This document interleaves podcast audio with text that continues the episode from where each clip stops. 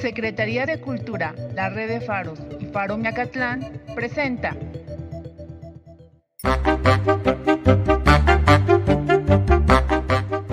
Faro Miacatlán. Radio Contigo. Presenta.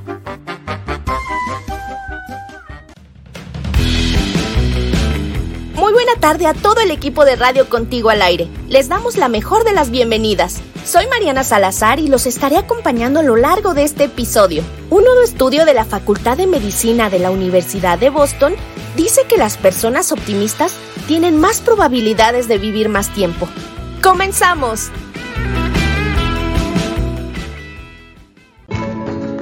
Imaginación. Un espacio para imaginar y accionar. El pasado miércoles 30 de septiembre, el pueblo de Miacatlán, Milpa Alta, lugar donde se ubica la fábrica de artes y oficios desde la cual transmitimos, estuvo de fiesta. Fue el día de su santo patrono, Jerónimo de Estridón.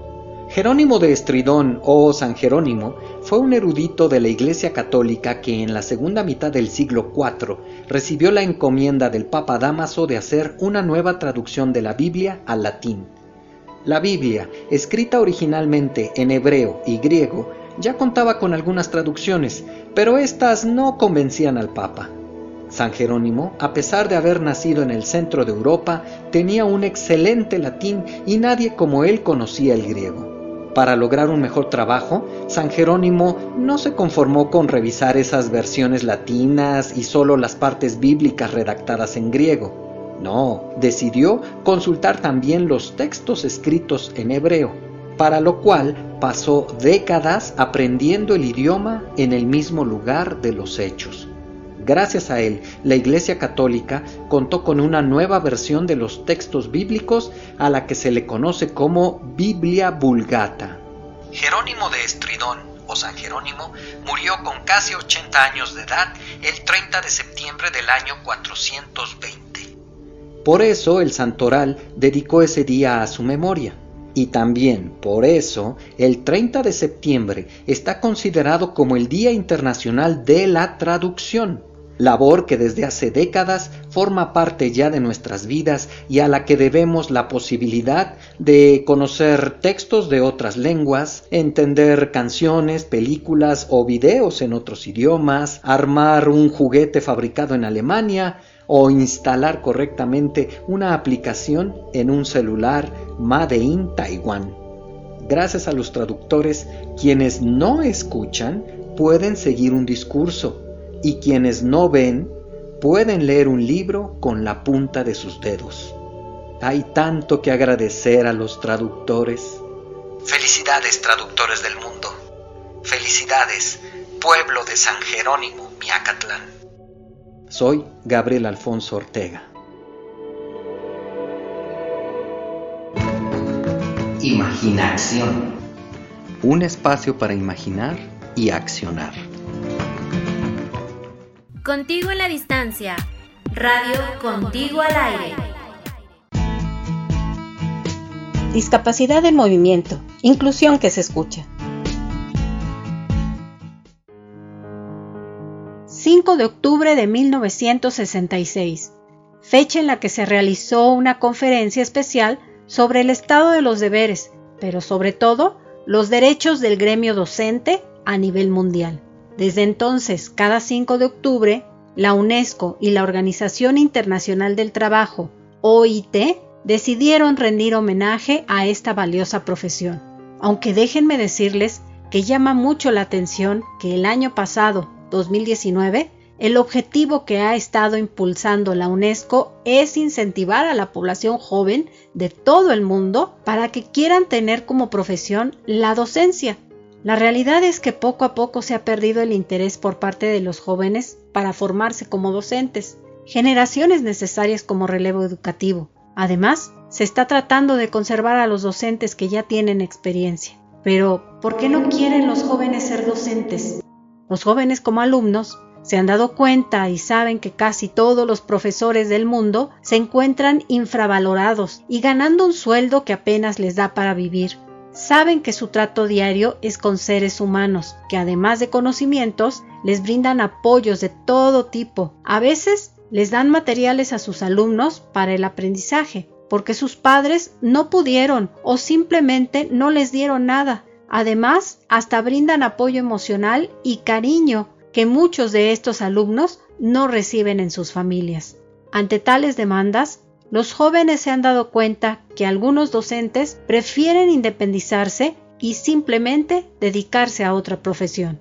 Esta realidad, entre otras muchas razones, es lo que impide que las nuevas generaciones se interesen genuinamente por el ámbito docente. El personal que trabaja en él debería ser uno de los mejores pagados, mejores formados y que mayor relevancia debiera tener dentro de los programas de cada estado. Pero no es así, nos falta mucho, o por lo menos aquí en México. Y ahora, ante este nuevo reto educativo, y a pesar de todo, Aún existen docentes que en estos momentos están ocupados y ocupadas en ver cómo ayudar a sus alumnos para que aprendan en medio de estas circunstancias de pandemia.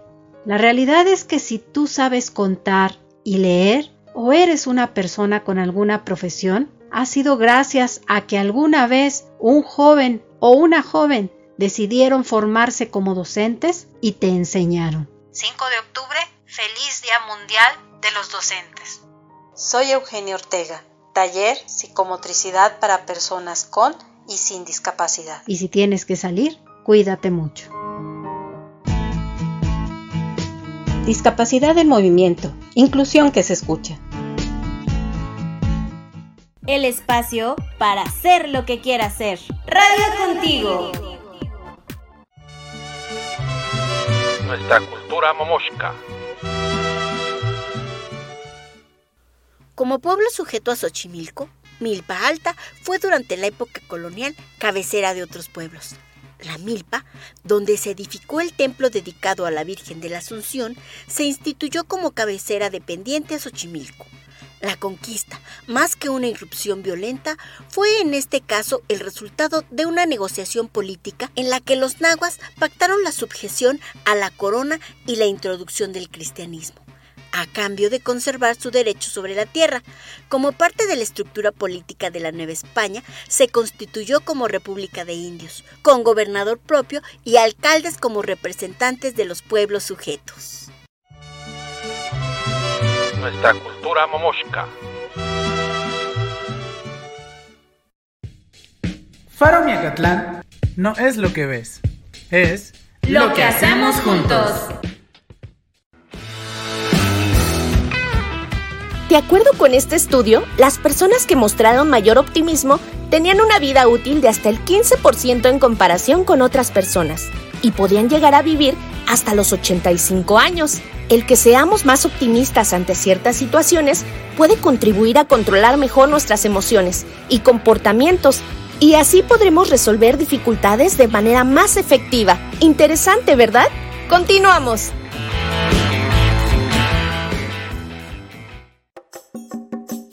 ¿Te gusta dibujar? ¿Quieres darle rienda suelta a tu imaginación? En el taller de técnicas creativas de dibujo de Faro Miacatlán, dirigido a niños de 8 a 13 años, harás muchos ejercicios que además de ser divertidos, despertarán tu creatividad. Inscríbete. Comenzamos el sábado 17 de octubre de 13 a 14.30 horas. Es en línea y totalmente gratuito. ¡Te esperamos! Secretaría de Cultura de la Ciudad de México.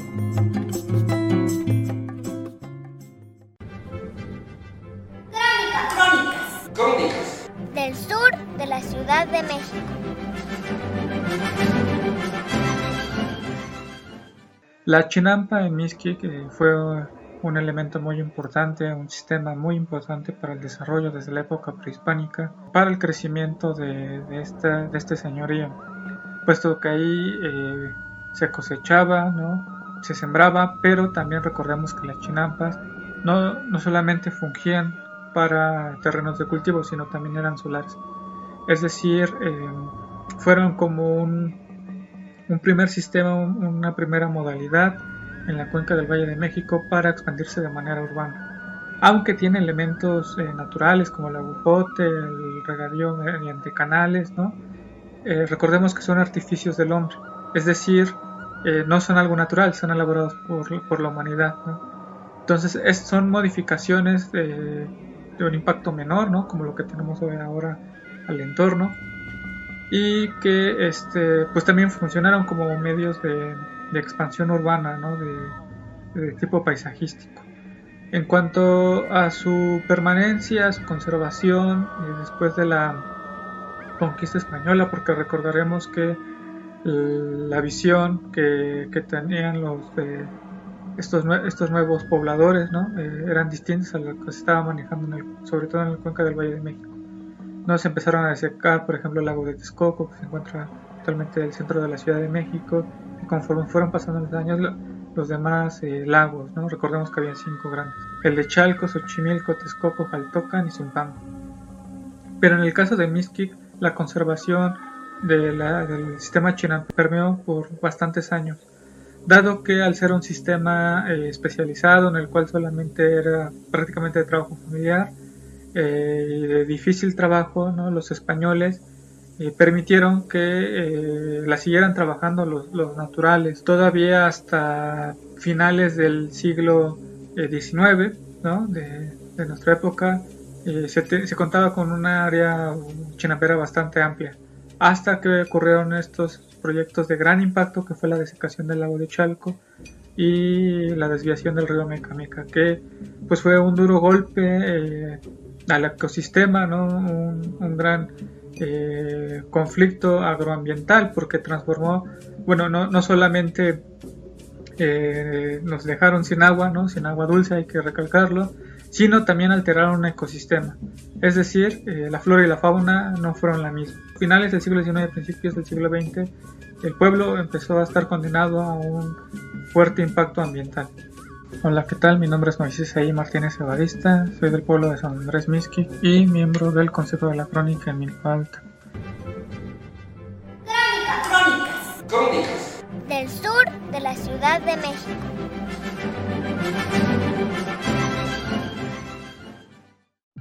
Separados por la distancia. Pero siempre Radio contigo. Las bondades de los alimentos contigo.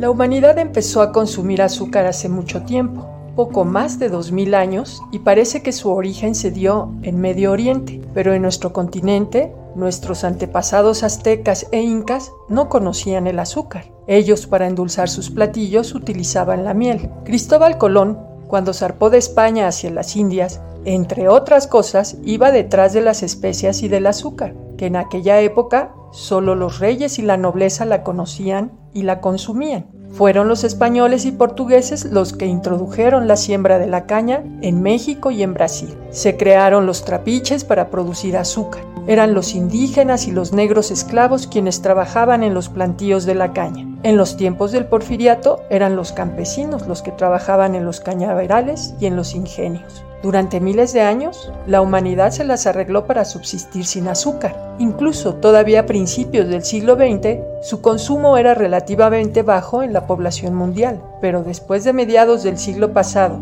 y lo que va de este siglo XXI, este consumo se ha incrementado alarmantemente. El consumir mucha azúcar hace daño a nuestro organismo. Se trata de un endulzante que es puro carbohidrato y que es nulo en nutrientes, ya que no tiene vitaminas, ni proteínas, ni minerales, que sí pueden estar presentes en la caña como fruta, pero no en el azúcar granulado y emblanquecido.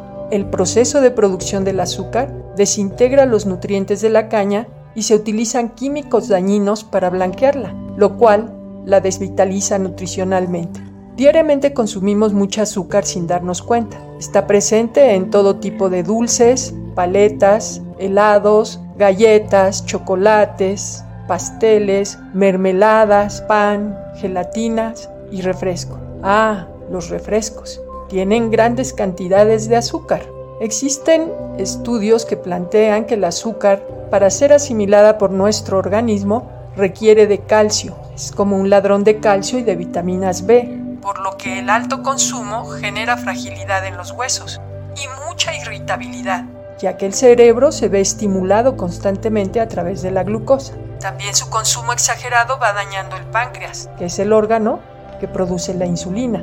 Al parecer, el que haya tantas personas que padecen diabetes también se puede deber al alto consumo de azúcar. Otro daño que causa su consumo es irritación del sistema digestivo, pudiendo generar incluso úlceras y de lo que casi nadie se salva es de las caries y los fuertes dolores de muelas. Por ello, como una actitud de autocuidado en tu salud, te sugerimos que observes y trates de ver si tu consumo de azúcar es alto. Cuenta cuántas cucharas le pones a tu café, a tu té, a tu licuado, al agua fresca. Que pongas atención en qué otras cosas consumes de forma velada este producto.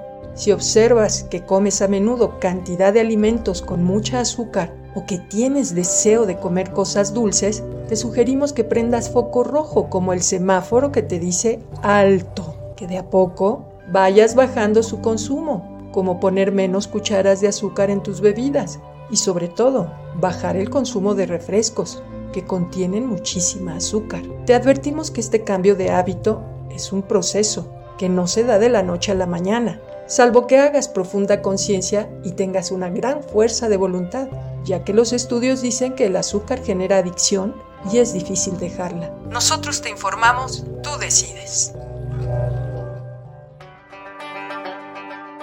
por Fiorella Calderón compartiendo los saberes. Radio Contigo al aire. Juntos podemos. Seamos solidarios. Qué bueno que nos sigan acompañando y debemos seguir con las medidas de higiene. También debemos continuar con una buena alimentación para conservar mejor nuestra salud. Las investigaciones también concluyen que mantener un estilo de vida saludable, como hacer ejercicio, comer frutas y verduras en cantidades adecuadas, evitar fumar y beber, pueden promover tener un envejecimiento saludable. Bien, ¿qué les parece? Ahora pasemos a nuestra sección hecha para los consentidos de la casa. ¿Quieres conocer el antiguo oficio de la encuadernación? ¿Quieres poner tu potencial creativo en práctica? En el taller de encuadernación de Faro Miacatlán, dirigido a personas mayores de 18 años, podrás aprender diferentes técnicas y materiales para que elabores bonitos diseños de libretas, diarios, agendas personalizadas y otros, impartido por Sandra Argüello. Inscríbete, empezamos el miércoles 14 de octubre de 19 a 20-30 horas. Es en línea y es gratuito. ¡Te esperamos! Secretaría de Cultura de la Ciudad de México.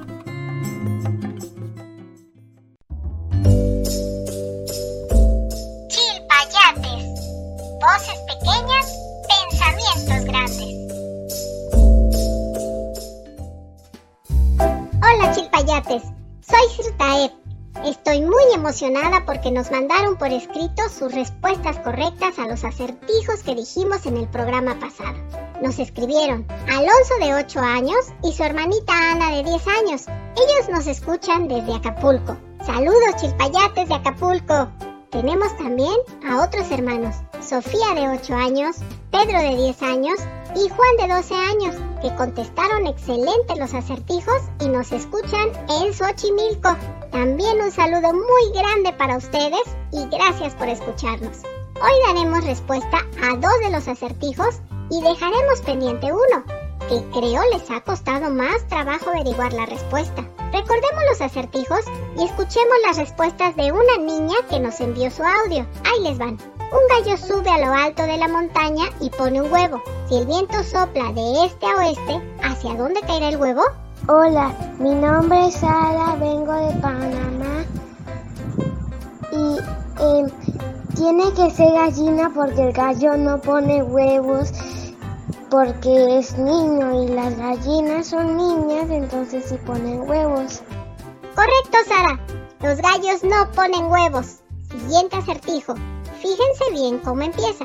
Si tú vas conduciendo un autobús con 25 personas y se bajan 15, ¿cuántos años tiene el conductor? Hola, soy yo, Sara Ortega. Vivo en Panamá y el conductor tiene 7 años porque el conductor soy yo. Gracias, Sara. Excelente tu respuesta. Y muchas gracias, Sara Ortega, sobre todo por escucharnos desde ese país centroamericano que es Panamá. Muchos saludos y sigue escuchando Chilpayates, que se transmite en México. gracias a todos los chilpayates que nos escribieron a radiocontiguoalaire.gmail.com. Recuerden que todos pueden participar en este programa y también mandar sus audios. Dejaremos pendiente un acertijo para la siguiente semana. Parece que les ha costado más trabajo, pero no es imposible averiguar la respuesta. Recuerden que los acertijos son un juego de palabras. Escucha, date un minuto para pensar y pronto descubrirás la respuesta. ¡Ánimo! Ahí les va. ¿Qué es lo que puedes encontrar una vez en un minuto, dos veces en un momento y ninguna vez en 100 años? Yo sé que ahora sí ya sabes la respuesta. Pues anda, escríbenos o mejor aún, manda un audio con la respuesta. No olvides decirnos tu nombre y el lugar donde nos escuchas. Mándalo a esta dirección de correo electrónico, radiocontiguoalaire.gmail.com Llegó la hora de despedirnos. Hasta pronto. Yo soy Sirtaep. Adiós.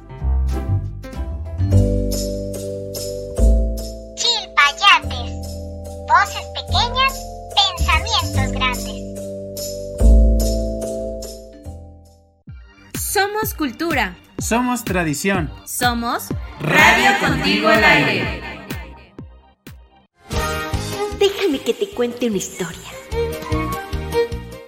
Otra carta del señor Caracol para la babosa. Señorita babosa, qué hermosa sorpresa. Si supiera cuánta alegría me produjo su carta.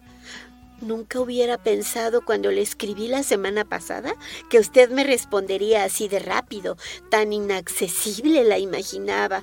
Usted, la star de las revistas de jardinería, la diva de las huertas. Mis amigos gasterópodos no daban crédito cuando les mostré su fotografía dedicada. Usted no lo creerá, pero es famosa hasta en los canteros más recónditos.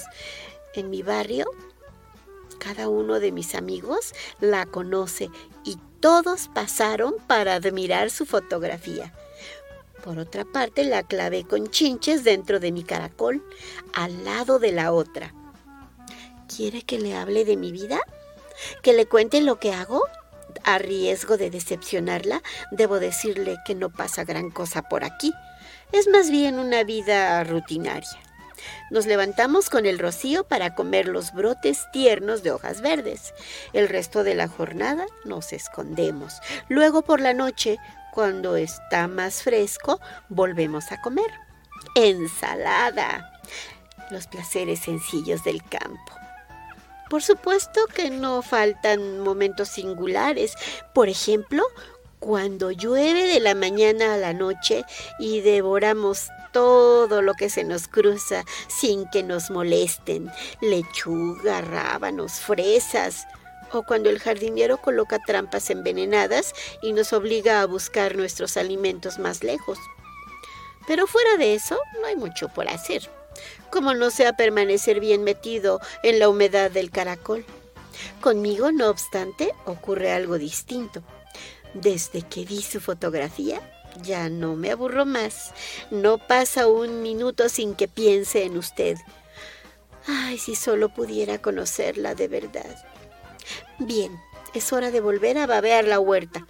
Esperando volver a leerla, la saluda respetuosamente su admirador, el caracol.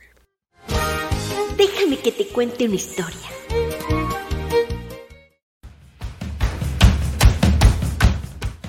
Bueno, llegó el momento de despedirnos, pero recuerden mandarnos un correo con sus sugerencias a la dirección de radiocontigualaire.gmail.com, porque Radio Contigo es nuestra voz. Mi nombre es Mariana Salazar y me dio mucho gusto estar con ustedes en esta ocasión. Nos escuchamos el próximo lunes. Por favor, cuídense mucho y no bajen la guardia. ¡Hasta luego!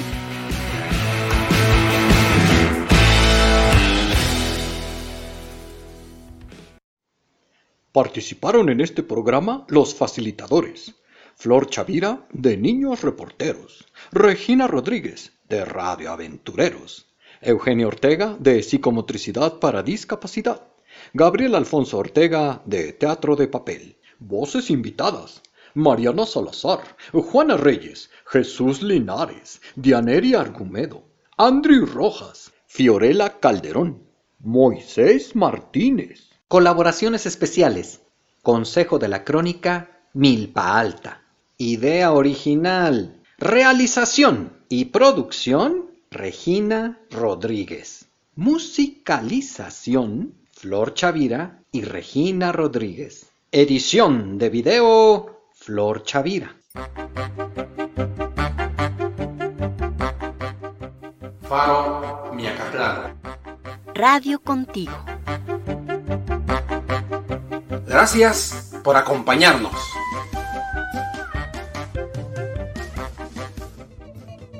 Secretaría de Cultura, a través de la red de Faros y Faro Mecatlán, presentó